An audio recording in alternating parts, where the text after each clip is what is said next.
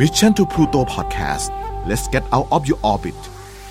พบกับเรื่องราว สุดสะเทือนขวัญ คดีสยอง แบบฉบับแดนอาทิตย์อุทัย ใน f i n a l f a r Podcast ร่วมกับซากุระเที่ยงคืน เรื่องเล่าจากญี่ปุ่น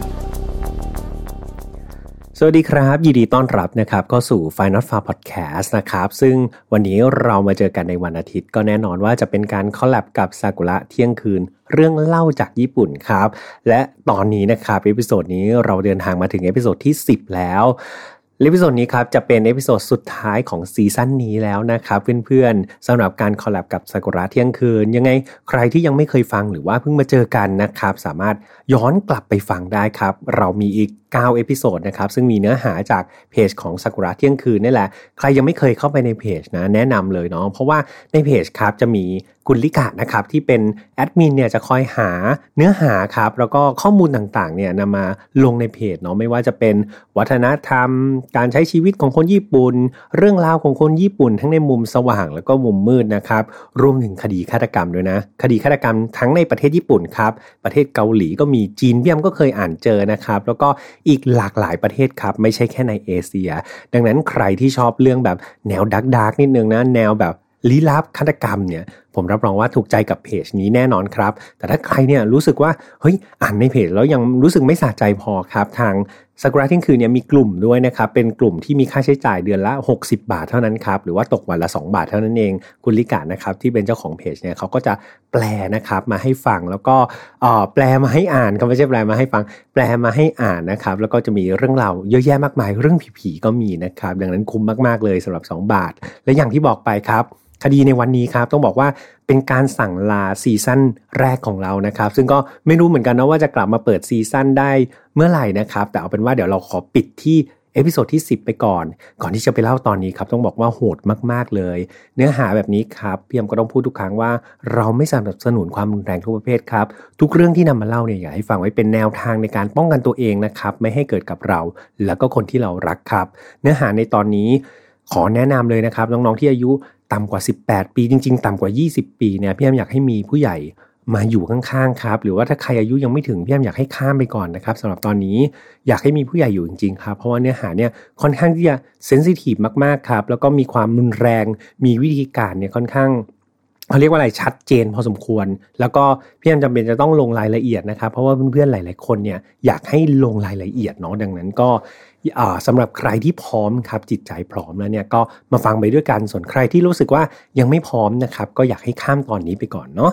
เอาละถ้าเกิดพร้อมแล้วนะครับ มาฟังกันเลยดีกว่า เรื่องราวนี้ครับเกิดขึ้นในวันที่ 15 พฤษภาคมปี 2007 ครับ มีเด็กผู้ชายนะครับอายุ 17 ปีคนหนึ่งเนาะเขาชื่อว่าเคียวสุเกะคุริตะครับ คือเด็กคนนี้ครับ คุณเคียวสุเกะเนี่ยเขาก็นั่งแท็กซี่มา ก็นั่งมาเรื่อยๆ แล้วก็มาจอดอยู่ที่หน้าโรงพักครับ หรือว่าหน้าสถานีตำรวจนี่แหละที่สถานีตำรวจที่ชื่อว่าไอสึคาวามัตสึครับในจังหวัดฟุกิชิมะ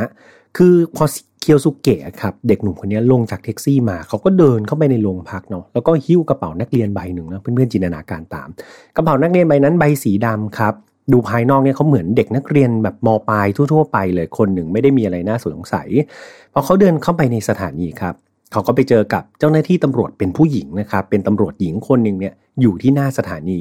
เกียวสุเกะครับเขาก็ยื่นกระเป๋านักเรียนให้กับตำรวจหญิงคนนั้นเลยเนาะแล้วก็ให้ตำรวจหญิงคนนั้นดู หลังจากนั้นครับเพื่อนๆเกียวสุเกะเขาพูดว่า ผมฆ่าแม่ของผมครับคำพูดนี้มันดูน่าตกใจมากๆครับ มันเป็นสิ่งที่เอ้าอยู่ๆเด็กมปลายยื่นกระเป๋าให้แล้วก็บอกว่าผมฆ่าแม่ของผม แต่สิ่งนั้นครับเพื่อนๆมันยังไม่น่ากลัว มันยังไม่น่าขนลุก เท่ากับสิ่งที่อยู่ในกระเป๋านักเรียนครับ หลังจากที่เจ้าหน้าที่ตำรวจหญิงคนนั้น เปิดกระเป๋านักเรียนดู เขาตกใจสุดขีดเลยครับเพราะสิ่งที่อยู่ในกระเป๋านักเรียนนั้นคือ ศีรษะของมนุษย์ครับเพื่อนๆ มันเกิดอะไรขึ้นกับเด็กหนุ่มคนนี้ครับ เดี๋ยวผมจะพาย้อนเหตุการณ์กลับไปนะครับให้เพื่อนๆรู้จักกับเคียวสุเกะคนนี้ซะก่อน เคียวสุเกะคุริตะคนนี้ครับเกิดแล้วก็เติบโตมาในครอบครัวที่ดีมากๆครับ บ้านเกิดของเขาอยู่ที่เมืองคาเนยามะครับซึ่งเป็นเมืองที่ค่อนข้างเงียบสงบเนาะผู้คนที่นั่นก็จะเป็นเมืองเล็ก ๆ นิดหนึ่งเพื่อนๆจินตนาการเหมือนเมืองไทยสมัยก่อน หรือว่าตามต่างจังหวัดที่ผู้คนก็ยังมีน้ำใจต่อกันนะครับ อยู่แบบอยู่ใกล้ ๆ กันก็จะรู้จักกันหมดเลย แถมธรรมชาติครับก็ เรียกว่าสวยงามครับ ก็เป็นธรรมชาติที่ยังอุดมสมบูรณ์อยู่ในเมืองนั้น เคียวสุเกะเองเป็นพี่ชายคนโตครับ แล้วเขาก็มีน้องชายหนึ่งคนแล้วก็น้องสาวสามสองเออหนึ่งคนนะครับ รวมแล้วครอบครัวนี้ก็มีลูกสามคน เคียวสุเกะเขาก็เป็นพี่คนโตนี่แหละ แม่ของเคียวสุเกะครับ เขามีหน้าที่เป็นแม่บ้านเนาะแล้วก็ทำหน้าที่ดูแลลูกๆทุกคนเลย แถมเธอยังเป็นผู้หญิงที่สดใสครับ แล้วก็มีจิตใจที่ดีมากๆ เธอดูแลลูกทุกคนด้วยความรักครับ แล้วก็ความทุ่มเทอย่างแบบสุดกำลังเท่าที่แม่คนหนึ่งจะทำได้เนาะเด็กๆทั้ง 3 คนก็เลย เติบโตครับแล้วก็มีความสุขนะครับตามวัยของตัวเอง เพื่อนบ้านเนี่ยเล่าว่าไม่ว่าจะตอนที่ปั่นจักรยานไปโรงเรียนครับ หรือว่าตอนที่เดินเล่น หรือว่าตอนที่เจอที่ตลาดหรือห้องสมุดที่ไหนก็ตามเนี่ย เด็กๆในบ้านนี้ครับก็จะเป็นเด็กๆที่มีมารยาทดีครับ เด็กๆทุกคนจะทักทาย แล้วก็ยิ้มแย้มแจ่มใสเป็นเสมอ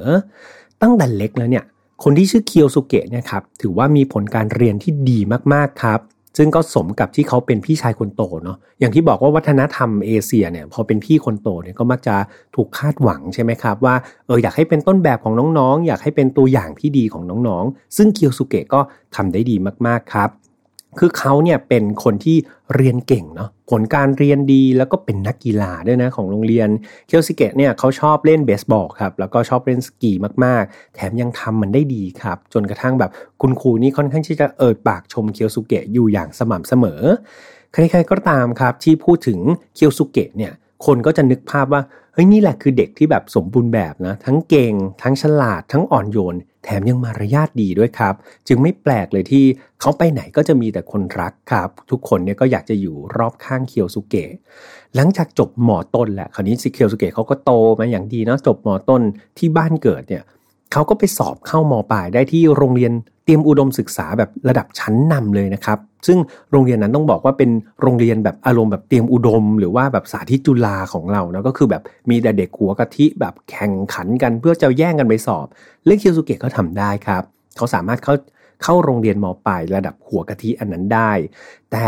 ความสำคัญก็คือ เขาจำเป็นจะต้องย้ายเข้าไปอยู่ในเมืองครับ เพราะว่าตอนนี้อย่างที่พี่ทำเล่าไปนะครับ บ้านของเคียวสุเกะเขาจะอยู่แถบชานเมืองที่แบบอบอุ่นใช่ไหมผู้คนอยู่ด้วยกันแบบเป็นธรรมชาติ แต่คราวนี้เขาต้องไปใช้ชีวิตในเมืองครับ ในเมืองไอสึคาวามัตสึแทนเนาะนั่นก็เพื่อที่จะประหยัดเวลาครับในการเดินทาง แล้วก็จะได้ใช้เวลาในการเรียนเนาะอย่างต่อเนื่องเลย เพราะว่าที่นั่นการเรียนก็ค่อนข้างที่จะเข้มข้นเลยทีเดียว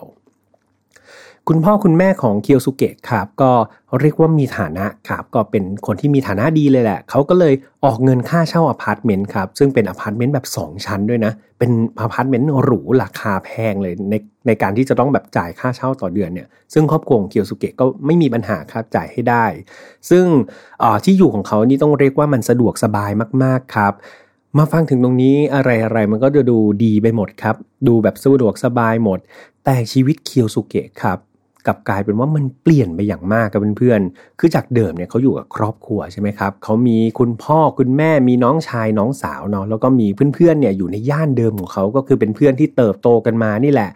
คือทุกคนค่อนข้างจะสนิทกันครับแล้วก็อยู่กันอย่างอบอุ่นภายใต้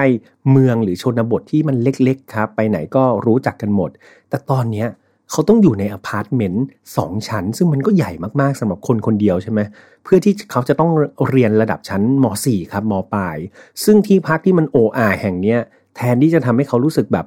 สบายใจแบบสะดวกสบายเนี่ย มันกลับทำให้เคียวสุเกะรู้สึก อ้างว้างมากครับ เขารู้สึกว่าเขาเหงามากๆ วันๆเนี่ยเขาแทบจะไม่ได้ใช้บริเวณอื่น ๆ ในอพาร์ตเมนต์เลยนะครับ คืออพาร์ตเมนต์ใหญ่มาก 2 ชั้นเนี่ยเขามักจะอยู่แต่ในห้องนอนของเขาเอง ซึ่งเป็นห้องนอนที่อยู่ที่ชั้น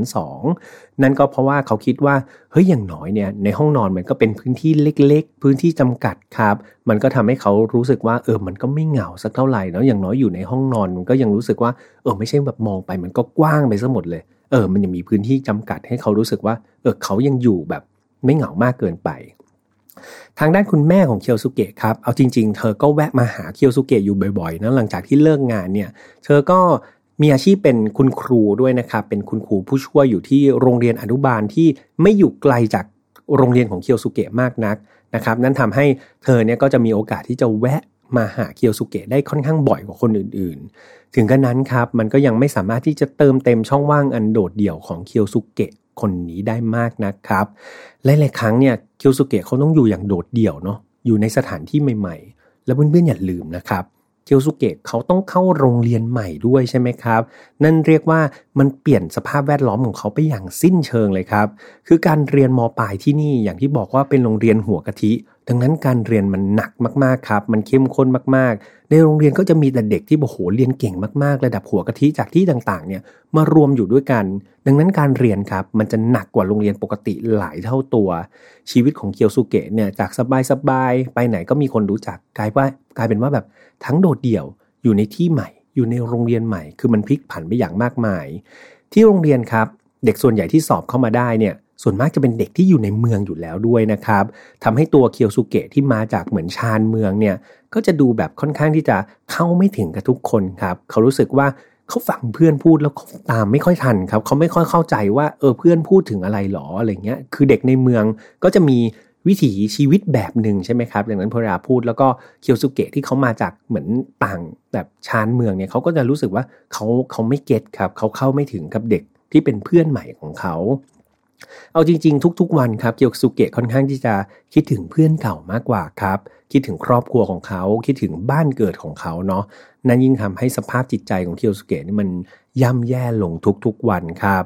แต่ด้วยความมุ่งมั่นที่เคียวสุเกะเองเนี่ยเขาก็มีความฝันว่าเขาอยากจะจบโรงเรียนดีๆ อยากจะทำเกรดดีๆ ให้ได้ เขาก็เลยพยายามที่จะเพิกเฉยครับ พยายามที่จะหลอกตัวเองเหมือนว่าเอ้ยไม่มีอะไรเกิดขึ้นหรอก ดังนั้นตอนที่อยู่ที่โรงเรียนครับ เกียวสุเกะเขาก็จะพยายามแบบนั่งเรียนอย่างมีสมาธิเนาะแต่เขาก็จะนั่งเงียบๆอยู่คนเดียวครับ เหมือนว่าเขาเนี่ยหลาย ๆ ครั้งเขาจะเหมือนว่าเขานี่แยกตัวออกจากทุกคนไม่เหมือนอยู่ในโลกของเขาคนเดียวเลยนะครับ แต่เด็กก็คือเด็กครับ ถึงจะทำเป็นเย็นชา ถึงจะทำเป็นไม่สนใจยังไง แต่ลึกๆในใจเนี่ยมันเหงาครับ มันอ้างว้างมากๆ นั่นก็เพราะว่าหน้ากากที่เย็นชาที่เขาใส่อยู่เนี่ย มันจะทำให้เขาเนี่ยยิ่งรู้สึกแบบเก็บกดนะครับเขาแบบเหมือนตอนนี้ภาพลักษณ์หรือว่าลุคของเคียวสุเกะต่อหน้าเพื่อนๆเนี่ยมันเป็นแบบเด็กเย็นชาเป็นเด็กเงียบๆเด็กเรียนที่แบบไม่ยุ่งกับใครไม่สนกับใคร แต่ในใจมันมันคอนฟ lict กันครับ มันแตกต่าง นั่นยิ่งทำให้แบบเขาเครียดครับ แล้วเขาก็ค่อย ๆ เก็บสะสมความรู้สึกเหล่านี้ความรู้สึกแย่ๆเนี่ยไว้ในตัวของเขาเอง ผ่านไปหนึ่งปีครับ เคียวสุเกะก็ขึ้นม .5 ได้เนาะ มัธยมปีที่5เนี่ยอย่างไม่มีปัญหาอะไรขณะเดียวกันเนี่ยคราวนี้น้องคนรองของเขาจำได้ใช่ไหมครับว่าเคียวสุเกะมีน้องคนหนึ่งเนี่ยก็ย้ายมาอยู่ด้วยกันครับ น้องก็เรียนเก่งเหมือนกันนะ สอบเข้าโรงเรียนนี้ได้เหมือนกัน แล้วก็มาเรียนต่อม .4 ได้ครับ แต่น้องเคียวสุเกะเนี่ยเรียนเก่งก็ยังไม่เท่าเคียวสุเกะนะก็คือสอบติดในเมืองเหมือนกันแต่ว่าอยู่กันคนละโรงเรียนนะครับ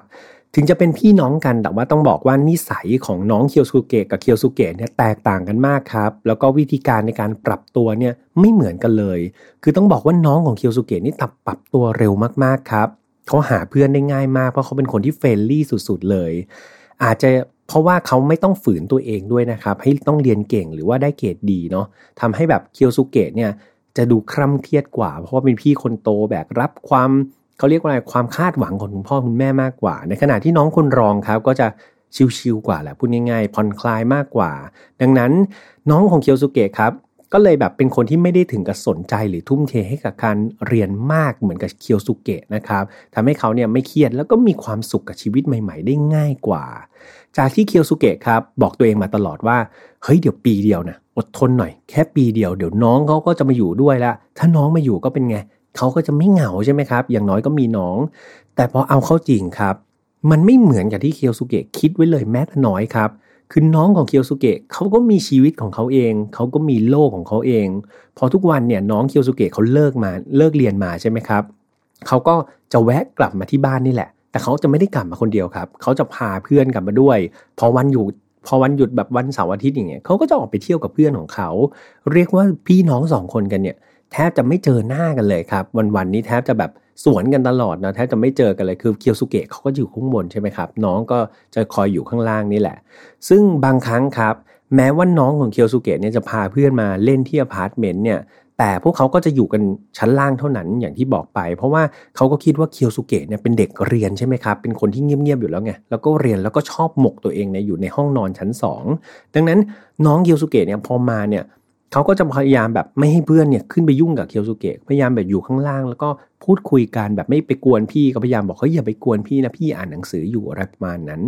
สิ่งเหล่านี้ครับมันทำให้เคียวสุเกะเขารู้สึกว่าน้องชายกับเขาเนี่ยเริ่มมีกำแพงครับเริ่มมีกำแพงหนาขึ้นเรื่อยๆ จากที่เคยสนิทกันเนี่ย ตอนนี้กลับกลายเป็นว่ามันมีกำแพงในใจมากั้นครับทำให้ความสัมพันธ์ของทั้งคู่เนี่ยเริ่มไม่เหมือนเดิม เคียวสุเกะเริ่มตระหนักได้ว่า ความเป็นจริงแล้วเนี่ยโลกของเขาเนี่ยมันโดดเดี่ยวแบบจริง ๆ ครับ คือเขาไม่มีใครจริง ๆ เลย เมื่อความคิดเหล่านี้มันครอบงำจิตใจของเคียวสุเกะสิ่งที่มันเก็บกดไว้ครับเพื่อนๆ มันก็ค่อยๆ เปลี่ยนแปลงตัวเขาเองไปโดยที่เขาไม่รู้ตัวครับ เคียวสุเกะเริ่มมีพฤติกรรมที่เปลี่ยนไปครับ หลังจากที่เขาเครียดมากๆ เนี่ย เขาเริ่มที่จะไม่ตัดผมครับ ปล่อยให้ผมมันยาวพลุงพลัง เล็บมือเล็บเท้าก็ไม่ดูแลครับ ปล่อยให้มันสกปรกแบบนั้น ผลการเรียนของเขาเนี่ยจากที่มันดีๆเนี่ยอยู่ๆก็ตกลงอย่างน่าใจหายครับ เขาก็คิดว่า ฉันจะเรียนเก่งไปทำไมก็ในเมื่อไม่มีใครสนใจฉันอยู่แล้ว แล้วฉันจะเรียนเก่งไปเพื่ออะไรสำหรับเพื่อนๆในห้องเนี่ย ฉันก็เป็นมนุษย์ล่องหนอยู่แล้วไงทำไมฉันจะต้องแคร์นี่คือสิ่งที่เคียวสุเกะคิดนะครับ และสิ่งเหล่านี้สิ่งที่เคียวสุเกะคิดและพูดกับตัวเองแบบนี้ตลอดพูดอย่างนี้ทุกวัน มันยิ่งทำให้เขา เก็บตัวมากขึ้นครับ หลังจากเก็บตัวมากขึ้น เขาก็เริ่มที่จะขาดเรียนบ่อยๆแล้วนะครับ แม่ของเคียวสุเกะเองจริง ๆ เธอมาหาเคียวสุเกะอยู่ประจำเนี่ย เธอก็เริ่มสังเกตได้นะ แล้วก็พยายามที่จะมาหาเคียวสุเกะบ่อยมากขึ้นนะครับ แต่เคียวสุเกะไม่ใช่เด็กชายคนเดิมแล้วครับ ไม่ใช่เด็กชายเหมือนเดิมที่เขาต้องการแม่อีกแล้ว เขาแทบไม่คุยกับแม่เลย แม่ถามอะไรเนี่ยเขาก็จะเงียบครับ เขาก็จะไม่ตอบแล้วก็ไม่สนใจด้วยซ้ำจนในที่สุดเนี่ย ก็ดูเหมือนว่าแม่ก็จะไม่พยายามที่จะไปเสาสีใช่ไหมครับ ก็แค่แวะมาเนี่ยมาทำกับข้าวให้ มาทำความสะอาดให้ซักผ้าเสร็จ แล้วก็กลับบ้านครับ ก็เรียกว่าแทบไม่ได้คุยกันเลยนะครับ ขนาดแม่มาหาเนาะปัญหามันก็เลยพอกผุนขึ้นเรื่อยๆครับเพื่อนๆ พอเวลามันมีปัญหาแล้วไม่ได้รับการแก้ไขเนี่ยสุดท้าย มันก็ค่อยๆสะสมเหมือนดินพอกหางหมูเนาะจนกระทั่งมปลายครับ ก็คือช่วงมห้าเทอมปลายนะครับเคียวสุเกะเนี่ยก็จาก เริ่มโดดเรียนใช่ไหมคราวนี้กลายเป็นว่าไม่ไปโรงเรียนเลยครับ เขาอยู่แต่ในห้องทั้งวัน เก็บตัวอยู่ในห้องเล่นอินเทอร์เน็ต แล้วก็ฟังเพลงประเภทแบบพวกลัทธิซาตานครับ ฟังอยู่อย่างนั้นอะทุกวันเลยไม่ออกไปไหนเลย หลายๆครั้งครับเกียวสุเกะก็เริ่มมีพฤติกรรมอะไรแปลกๆ แล้วก็เริ่มที่จะทำอะไรแปลกๆ มากยิ่งขึ้นจนกระทั่งม .6 ครับเกียวสุเกะก็คราวนี้คือเขาขาดเรียนไปเลยครับ ไม่พอม .5 เนี่ย ผลการเรียนยังพอแบบกระดึบกระดึบไปจนถึงม .6 ได้ใช่ไหมครับพอม .6 ปุ๊บคราวนี้ไม่ไปโรงเรียนอีกเลยครับ เวลาผ่านไปจนกระทั่งเป็นวันเกิดของคุณแม่เขาครับ คือหลังจากเลิกงานเนี่ยแม่ก็รีบเลยนะมาหาเคียวสุเกะกับน้องชายใช่ไหมครับเพราะวันเกิดตัวเองเนี่ยก็อยากอยู่กับลูกแหละ ก็มาทำอาหารให้กินกัน บรรยากาศในโต๊ะอาหารนี้ต้องบอกว่ามันมีความคอน FLICT ครับหรือว่ามีความขัดแย้งกันอย่างชัดเจน คือตัวน้องชายเนี่ย ร่าเริงครับพูดคุยกับแม่สนุกสนานเล่ารุ่นเล่านี้ให้ฟัง แต่เคียวสุเกะเนี่ยเขานั่งกินเงียบๆครับ กินไป แบบเหมือนไม่สนใจใครไม่มองใครกินเสร็จปุ๊บเขาก็ลุกแล้วก็เดินไปเลยครับ เมื่อจบมื้ออาหารครับ น้องชายเคียวสุเกะก็เลยบอกคุณแม่ว่าเออเนี่ยเดี๋ยวเขาจะแวะไปหาเพื่อนแถวๆนี้แป๊บหนึ่งนะ ฝ่ายคุณแม่ก็ไม่ว่าอะไรครับก่อนอนุญาตน้องน้องเคียวสุเกะครับให้ออกไป ส่วนตัวเธอก็ไปเก็บล้างจานใช่ไหมครับไปทำความสะอาด แล้วก็ซักผ้าให้ลูกๆทั้งสองคน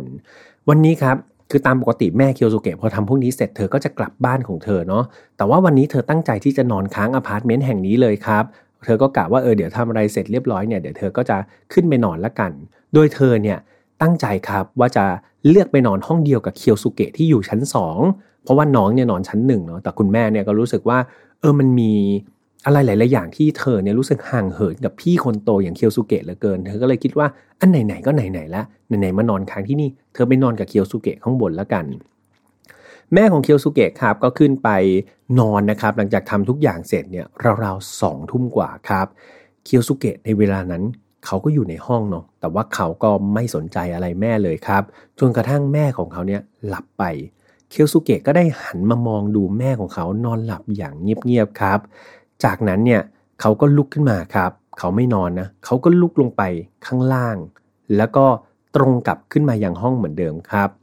สิ่งที่เคียวสุเกะลงไปข้างล่างเนี่ยสิ่งที่เขาทำก็คือ เขาไปหยิบ มีดทำครัวขึ้นมาเล่มหนึ่งครับเพื่อนๆ หลังจากนั้นเขาก็กลับเข้ามาในห้อง ยืนอยู่ที่หน้าเตียง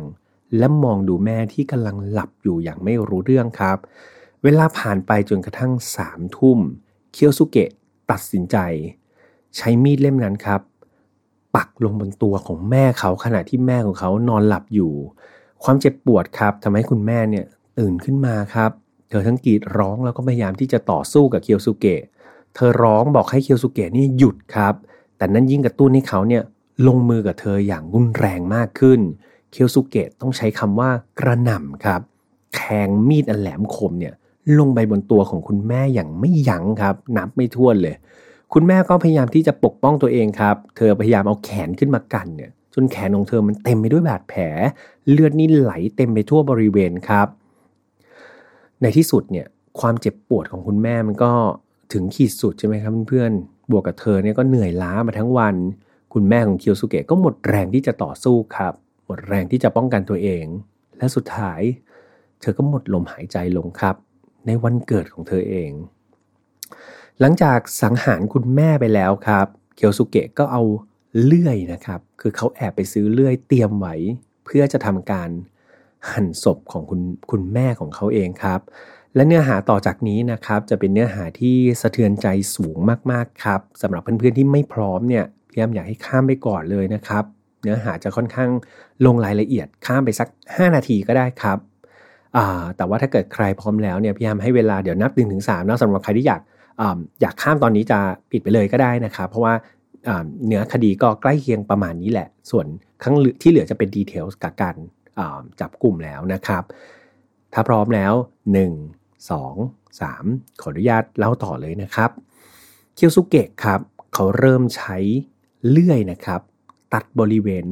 ลำคอของแม่ก่อนครับ เพื่อที่จะแยกส่วนของศีรษะออกมา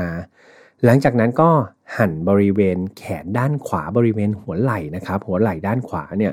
พอตัดออกมาจนมันหลุดเนี่ยเขาก็เอาสเปรย์ครับ สีขาวเนี่ยมาฉีดทั้งท่อนแขนของคุณแม่เลย แล้วก็ตัดข้อมือครับ ตัดบริเวณข้อมือเนี่ยทิ้งเนาะ แล้วก็เอาข้อมือนั้นะครับ ไปปักในกระถางต้นไม้เขาทำการตัดแขนข้างซ้ายต่อด้วยนะครับ พยายามที่จะเลื่อยอยู่ตรงหัวไหล่ข้างซ้ายเนี่ย แต่ปรากฏว่าขณะที่เลื่อยอยู่กับเพื่อนน้องชายเนี่ยกลับมาพอดีเคียวสุเกะครับเขากลัวครับว่าน้องเนี่ยจะรู้นะครับว่ามันเกิดอะไรขึ้นบนห้องเขาก็เลยเลิกครับ เลิกทำทุกอย่างไว้ แล้วก็ปล่อยให้ร่างของคุณแม่เนี่ยขาดวิ่นอยู่อย่างนั้นครับ มีข้อมือที่ปักอยู่ในกระถางต้นไม้นะครับ เป็นข้อมือที่ถูกพ่นสเปรย์สีขาว เขาต้องการทำให้มันเหมือนกับดอกไม้สีขาวครับ แขนที่ออีกข้างหนึ่งนะครับ ก็เรียกว่าถูกวางไว้ที่ข้างลำตัวครับ แขนข้างขวาเนาะที่ถูกตัดข้อมือไปแล้วเนี่ยก็วางไว้ข้างลำตัว ส่วนแขนซ้ายครับ ก็เป็นลักษณะเกือบจะขาดวิ่นแล้วนะครับ ก็คือจะมีส่วนที่เนื้อที่ยังติดกันอยู่นิดหน่อยเท่านั้นเอง เคียวสุเกะครับ ได้เดินไปหยิบศีรษะของคุณแม่ที่เขาตัดไว้แล้วเนี่ย เอาไปใส่ลงในกระเป๋านักเรียนครับ แล้วก็ทำการเปลี่ยนเสื้อผ้าเนาะเพราะว่าเสื้อผ้าชุดเดิมก็เปื้อนเลือดหมดแล้วก็เปลี่ยนเสื้อผ้าออกไป เขาเดินออกจากอพาร์ตเมนต์ครับพร้อมกับกระเป๋านักเรียนที่ด้านในเนี่ยมีหัวคุณแม่บรรจุอยู่เนาะแล้วก็ตรงไปที่ร้านอินเทอร์เน็ตคาเฟ่แล้วก็เช่าห้องอยู่ในนั้นครับ เพราะว่าห้องนอนของเขาตอนนั้นคือมันเต็มไปด้วยเลือดครับ เขาไม่สามารถที่จะนอนได้ เคียวสุเกะก็ไปร้องเพลงครับ ฟังเพลงเล่นอินเทอร์เน็ตคือทำทุกอย่างครับ โดยที่มีกระเป๋าที่มีหัวคุณแม่เนี่ยตั้งอยู่ข้างๆ เคียวสุเกะครับได้มีการโพสต์ลงในโซเชียลมีเดียของเขาด้วยนะ เขาตั้งสเตตัสต่างๆ นานาว่าฆ่าแม่ดีไหมนะ ฉันตัดคอแม่ไปแล้วแหละ ตัดแขนด้วยดีไหมนะ ตัดทั้งแขนซ้ายแขนขวาเลยดีไหมนะอีอีมีการแบบหัวเราะด้วยนะครับ แล้วก็ข้อความอื่นๆอีกมากมาย มีเพื่อนครับ เป็นเพื่อนเก่าและเพื่อนใหม่เนี่ยเขามาเห็นแล้วก็คอมเมนต์บอกว่าเฮ้ยถึงมันจะเป็นเรื่องล้อเล่นเนี่ยแต่นายโพสต์แบบเนี้ยเดี๋ยวต้องโดนตำรวจจับแน่ๆเคียวสุเกะก็ได้ตอบกลับครับเขาบอกว่าตำรวจน่ะหรอ ไม่เห็นกลัวเลย ไม่ต้องมาหรอก เดี๋ยวฉันไปหาเขาเอง นายรอดูได้เลย แล้วเขาก็ทำอย่างนั้นจริง ๆ ครับ เคียวสุเกะเดินออกจากร้านอินเทอร์เน็ตคาเฟ่แล้วก็ไปที่โรงพักบริ บริเวณที่ผมได้เล่าไปเมื่อตอนต้นนะครับ ช่วงเวลาประมาณ7จ็ดโมงเช้าของวันถัดมา ตอนคือต้องบอกเพื่อนๆว่าตอนที่หิ้วกระเป๋าใส่หัวของคุณแม่นะครับ วางไว้บนเบาะรถแท็กซี่เนี่ยตอนนั้นครับเบาะรถแท็กซี่นี่ยังเปื้อนนะครับ เพราะว่าเลือดมันซึมครับจากกระเป๋านักเรียนเนี่ยเบาะรถแท็กซี่ยังซึมแบบเลอะเปลอะเลือดของคุณแม่อยู่เลยนะครับ จากนั้นเขาก็เดินไปหาเจ้าหน้าที่ตำรวจบนโรงโรงพักนะครับแล้วก็พูดช้าๆแหละว่าผมฆ่าแม่ของผม โดยเขาก็สารภาพทั้งหมดครับแล้วเรื่องราวทั้งหมด พร้อมกับยื่นหลักฐานให้กับเจ้าหน้าที่ตามที่ผมเล่าไปตอนต้นเนาะเจ้าหน้าที่ตำรวจครับได้ส่งกำลังพลเนี่ยไปที่อพาร์ตเมนต์ของคิวเคียวสุเกะนะครับหลังจากนั้นโดยในห้องนี้ต้องบอกว่าห้องนอนของเคียวสุเกะคือมันเหม็นกลิ่นเลือดไปหมดเลยครับมันเป็นกลิ่นคาวเลือดนี่คลุ้งเต็มไปหมดเลย ร่างของคุณแม่ครับ ถูกแทงแบบต้องใช้คำว่าค่อนข้างที่จะเวอะแหวะไปหมดเลยนะครับ นอนอยู่ในลักษณะที่ไร้ศีรษะแล้วครับ แล้วก็ตามที่เห็นครับข้างๆ ก็จะมีกระถางดอกไม้ครับที่ปักเป็นมือนะมือข้อมือสีขาวเนี่ยปักไว้ในดิน มีมีดทำครัวด้วยนะครับ แล้วก็เลื่อยเนี่ยซึ่งเป็นอาวุธสังหาร แล้วก็อาวุธที่ใช้ในการก่อเหตุเนี่ยวางอยู่ใกล้ๆกัน แล้วก็มีเสื้อผ้านะครับเป็นเสื้อผ้าของเคียวสุเกะนี่แหละเปื้อนเลือดวางไว้อยู่ บนกำแพงครับ มีเชือกห้อยลงมาพร้อมกับตะขอ คือเคียวสุเกะเขาบอกว่าตอนแรกเนี่ยเขาตั้งใจว่าเดี๋ยวเขาจะจับแม่แขวนครับแล้วก็ให้เลือดของศพเนี่ยค่อยๆหยดลงมาจนหมด เขาต้องการให้แบบเหมือนจับแม่ไปตากแห้งลักษณะนั้นนะครับ แต่ว่าเขาบอกว่าสุดท้ายเขายกศพคุณแม่ขึ้นไปแขวนไม่ไหวครับ เพราะว่าเขาบอกว่าพอพอคนเราตายแล้วเนี่ยศพมนุษย์มันหนักมากๆ นี่คือสิ่งที่เคียวสุเกะบอกเขาก็เลยยกเลิกวิธีการนั้นไปครับ ตอนหลังมีคนมาถามว่า คียวสุเกะทำไมเธอถึงไปฆ่าแม่ตัวเองล่ะ สิ่งที่เขาตอบมาน่าตกใจมากครับเพื่อนๆเคียวสุเกะเขาบอกว่า ผมแค่อยากฆ่าคนครับ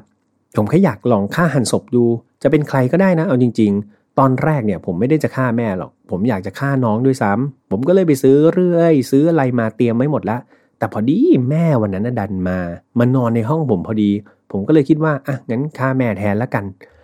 นี่คือสิ่งที่ซิคิวสุเกะพูดกันนะครับเพื่อนๆเขาบอกว่าสิ่งที่เขาทำไปครับ มันไม่ได้เกิดจากความเกลียด ไม่ไม่ได้เกิดจากความโกรธเลยนะครับ มันเกิดจากความอยากครับ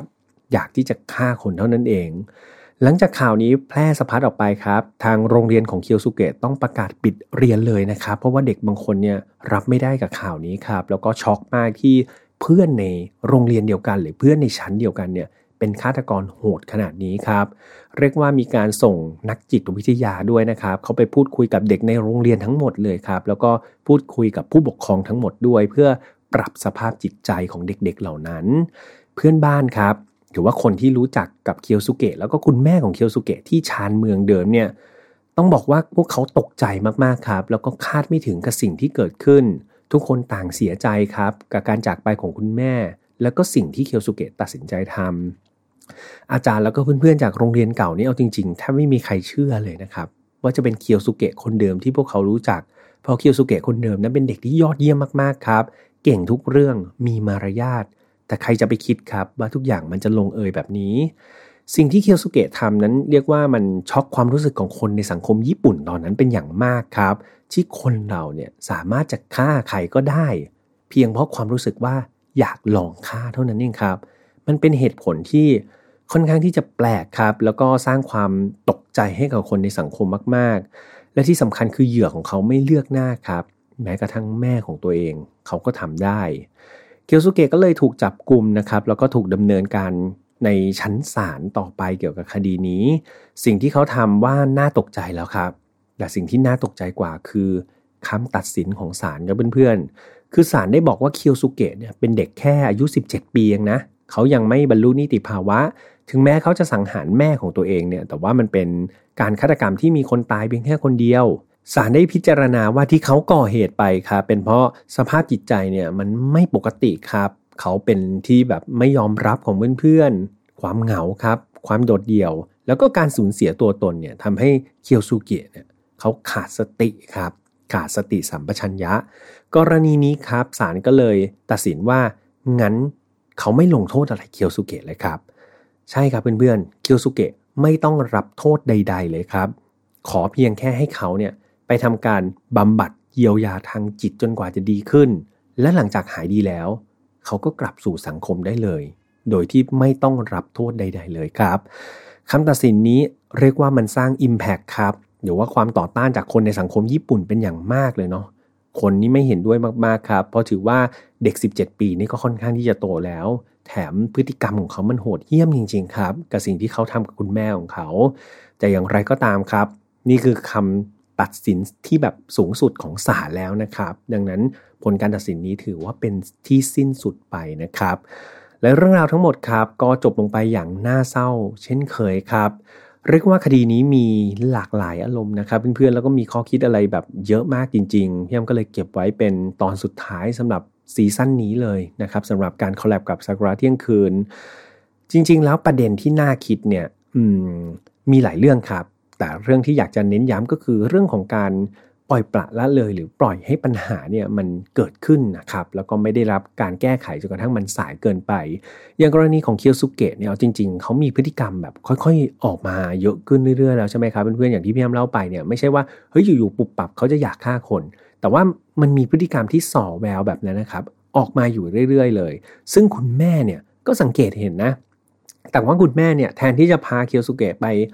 เข้ารับการรักษาหรือว่าไปพูดคุยกับเขา หรือไม่ทำอะไรก็ตามเนี่ยคุณแม่เลือกที่จะเพิกเฉยใช่ไหมครับ คือเอาจริงๆเนี่ยเด็กๆ ยิ่งช่วงวัยรุ่นเนี่ยแบบพวกเราหลายๆคนเนี่ยที่ฟังกันอยู่เนี่ยก็ผ่านช่วงวัยรุ่นกันมาแล้ว วัยรุ่นนี่ถือว่าเป็นอะไรที่มันเป็นหัวเลี้ยวหัวต่อจริง ๆ ใช่ไหมครับ วัยรุ่นเป็นวัยที่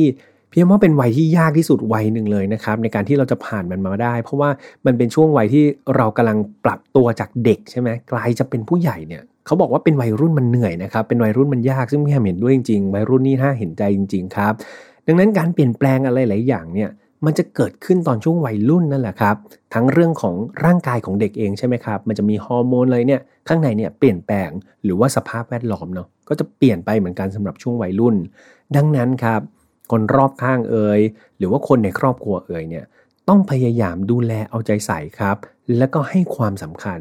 กับเด็กๆวัยรุ่นมาก ๆเลยนะครับ เด็กวัยรุ่นอาจจะมีความคิดอะไรที่ผู้ใหญ่อาจจะมองว่าเออมันไม่เข้าท่าหรอกยังเป็นเด็กเนี่ยฉันอาบน้ำร้อนมาก่อนอะไรอย่างเงี้ยดูไม่เข้าท่า แต่นั่นคือความคิดของเขาครับ สิ่งที่ผู้ใหญ่ควรจะทำคือพยายามเข้าใจเขาให้ได้ครับ พยายามทำความเข้าใจว่า เอ๊ะทำไมเขาถึงคิดแบบนั้น แล้วก็หัดที่จะยอมรับในสิ่งที่เขาคิด สิ่งที่เขาเป็นครับ คือถ้าสิ่งที่เขาคิดนั้นมันผิดทางจริงๆเนาะมันผิดแปลกจริง ๆ เนี่ย เรามีหน้าที่แนะนำเขาครับ ให้คำแนะนำว่าเฮ้ยลองคิดแบบนี้ดูไหมแบบนี้ก็อาจจะเป็นอีกหนึ่งทางที่น่าสนใจนะ ลองคุยกับเขาดีๆนะครับ ไม่ใช่แบบโอ้โห พอเด็กพูดอะไรแบบไปคนละทางโอ้โหดาดาดาดาดาดาเช็ดเลยแบบนี้ก็ ก็จะได้รับการต่อต้านนะครับเพราะว่าเด็กวัยรุ่นเขาก็จะเริ่มเป็นตัวของตัวเองใช่ไหมครับมีความคิดของตัวเอง ดังนั้นเปิดใจครับเปิดใจให้กันและกัน ส่วนน้องๆวัยรุ่นนะครับก็เหมือนกันหลายๆครั้ง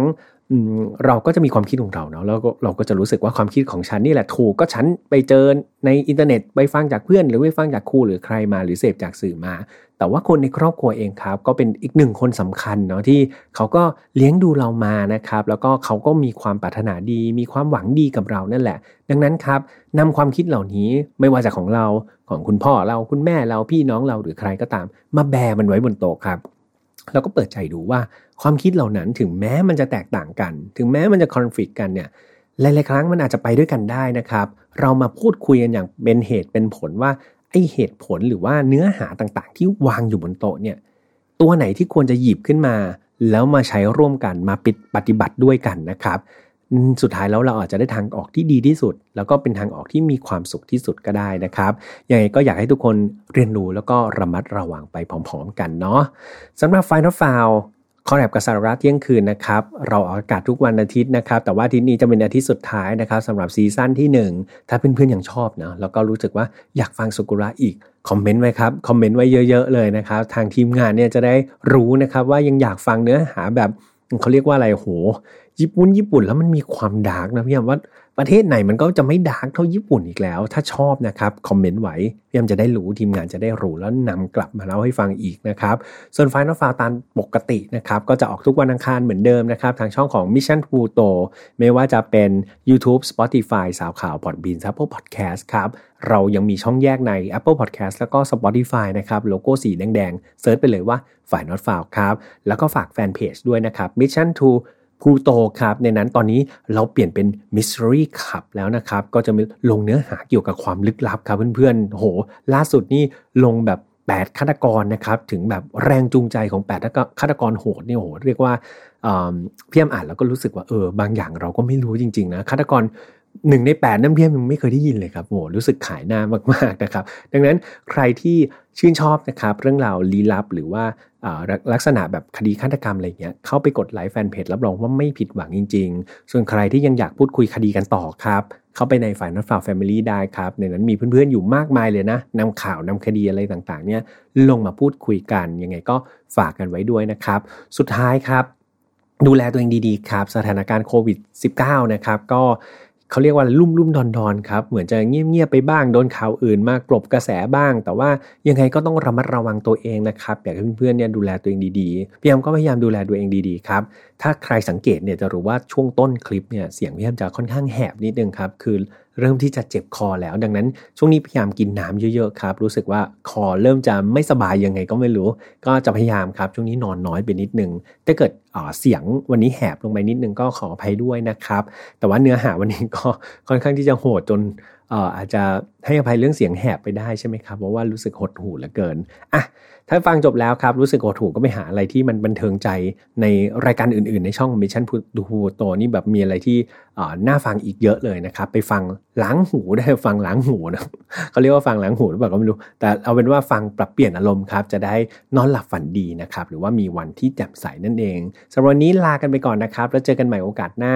สวัสดีครับ Mission to Pluto Podcast let's get out of your orbit f i n a l f a r Podcast ร่วมกับซากุระเที่ยงคืน